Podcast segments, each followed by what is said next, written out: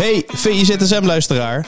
Wil jij genieten van de beste VI Pro-artikelen, video's en podcasts? En wil jij nog meer inzichten krijgen rond al het voetbalnieuws? Word dan nu lid van VI Pro. Voor exclusieve podcasts, tactische analyses, interviews met spelers en financiële inzichten. Ga nu naar vi.nl slash zsmpro voor de scherpste aanbieding.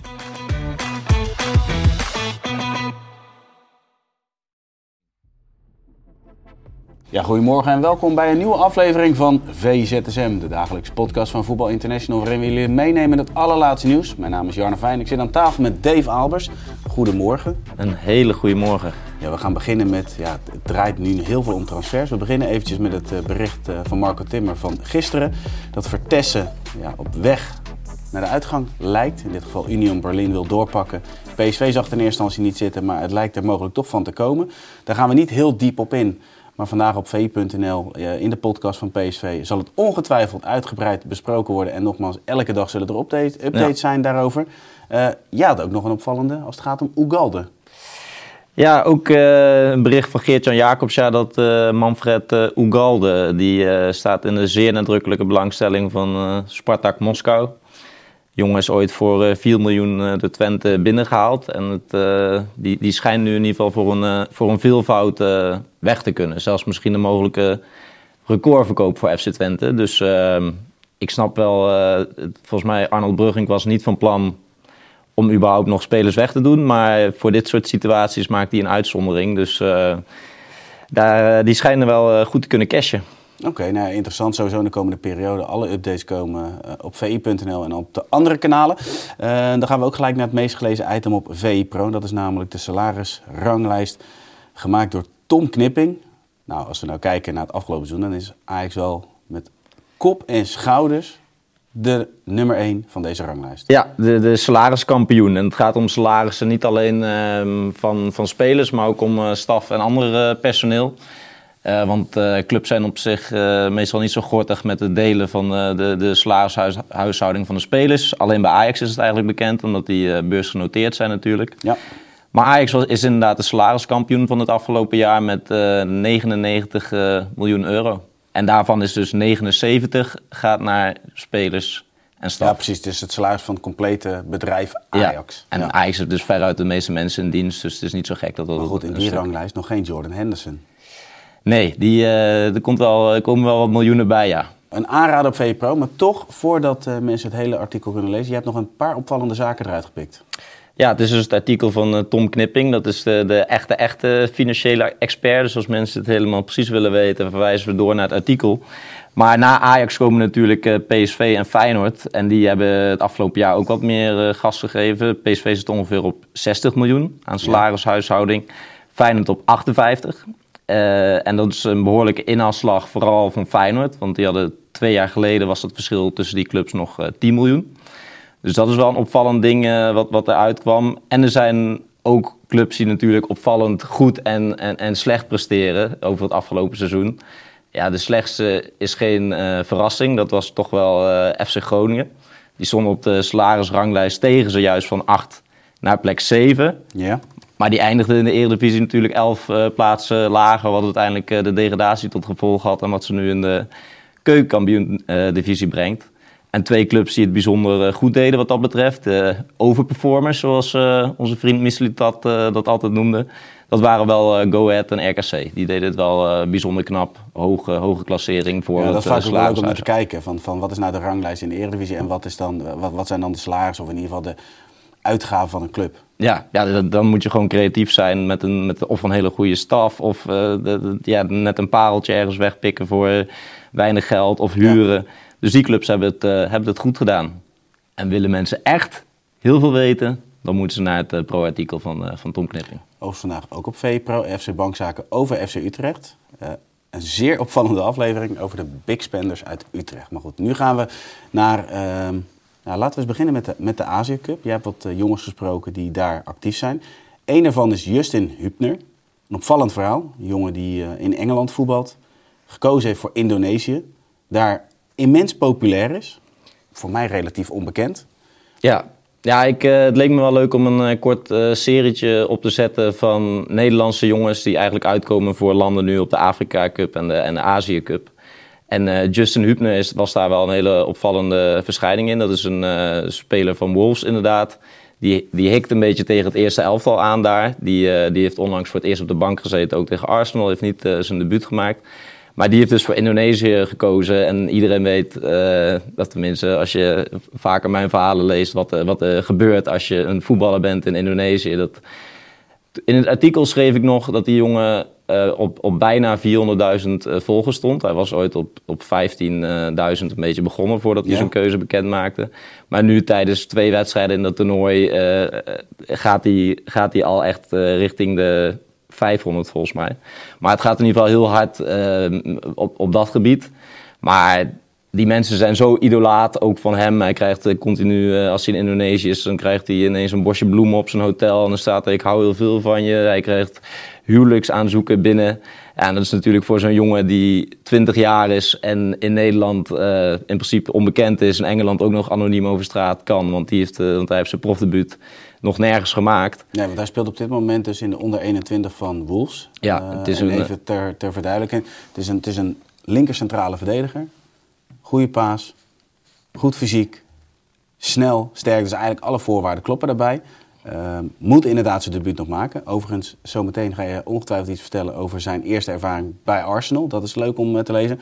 Maar die populariteit, want dat is wel, wel leuk om daar even op in te zoomen. Want we hebben het vaker gehoord op het moment dat mensen daar uh, spelen. Dat ineens, nou ja, de, de volgers groeien extreem. Maar de aandacht gaat op zich wel heel ver daar. Ja, je moet er wel tegen kunnen. Want uh, wat ik ook van al die voetballers altijd hoor, is dat het vaak een beetje een soort van als je ergens uh, gaat eten, dat het allemaal een beetje half stiekem gaat, een beetje giegelig. En uh, je wordt de hele tijd gefilmd en gefotografeerd.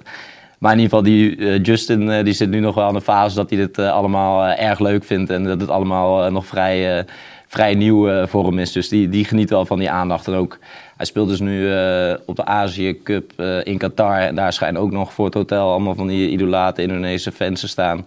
Dus ja, mooi avontuur voor hem. Ja, en dan komt ook wel wat oude bekenden tegen. Mark Klok speelt er volgens mij ook in de, in de selectie. Mark Klok uh, speelt er, die, uh, die jonge spits van, uh, van ADO Den Haag speelt er nog. Je hebt nog die, die Sandy Walls, geloof ik, die ook ja. voormalig Nederlands Jeugd International hebt nog een uh, jongen die uh, tegen het eerste van FC Utrecht uh, aanhikt. Dus het zijn veel jongens die, die in ieder geval een link met Nederland hebben. Of er zijn geboren, of er een deel van hun leven gewoond hebben. Of een Nederlandse ouder hebben. Dus dat, ja. dat is wel interessant om te volgen. Ja, en de kans dat we hem eerder of in de komende periode wellicht in de Premier League gaan zien is aanwezig. Heeft al een keer op de bank gezeten, bij Arsenal uit. En daar was hij erg van onder de indruk, logischerwijs. Ja, dat is voor uh, als je de jeugdcomplexen uh, gewend bent en dan ineens uh, je eerste wedstrijd mee mag in de spelersbus en dan aankomt rijden bij het Emirates Stadium. en je kijkt daar voor de wedstrijd om je heen en je ziet zoveel supporters. je kijkt voor je, je ziet Martin Eudegaard en, en, en Saka hun,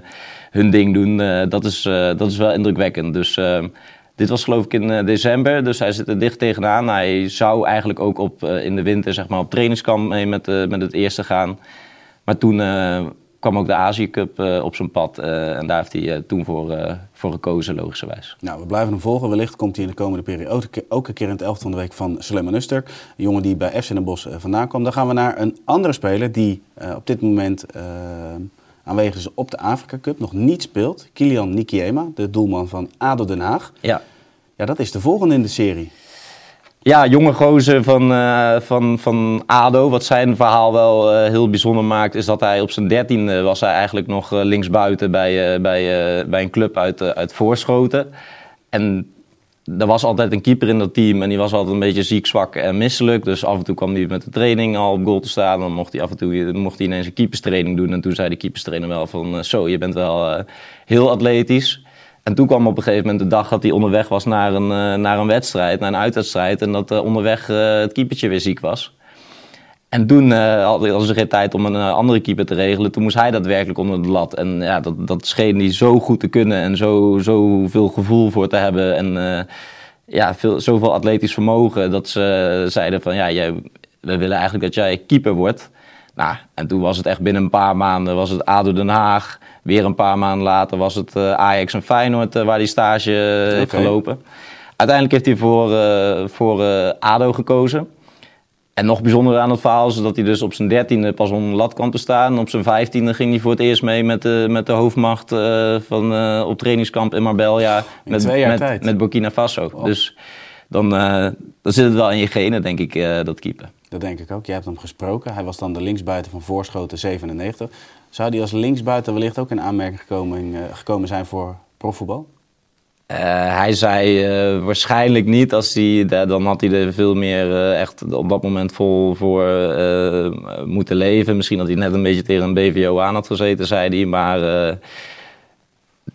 door voor het keeper te kiezen is het wel heel hard gegaan. En hij zei er ook vooral nog bij van dat is niet een bewuste keuze geweest van ik ga keepen en dan heb ik meer kans om een profvoetbal te bereiken. In eerste Ja. instantie was het gewoon een amateurvoetbal die dacht prima, schouders omhoog halen en Ja. ik, ik word keeper. Maar hij scheen dusdanig goed in te zijn dat het eh, vervolgens heel erg, eh, heel erg hard ging met hem. Ja, interessant. Hoe beleeft hij de Afrika Cup op dit moment?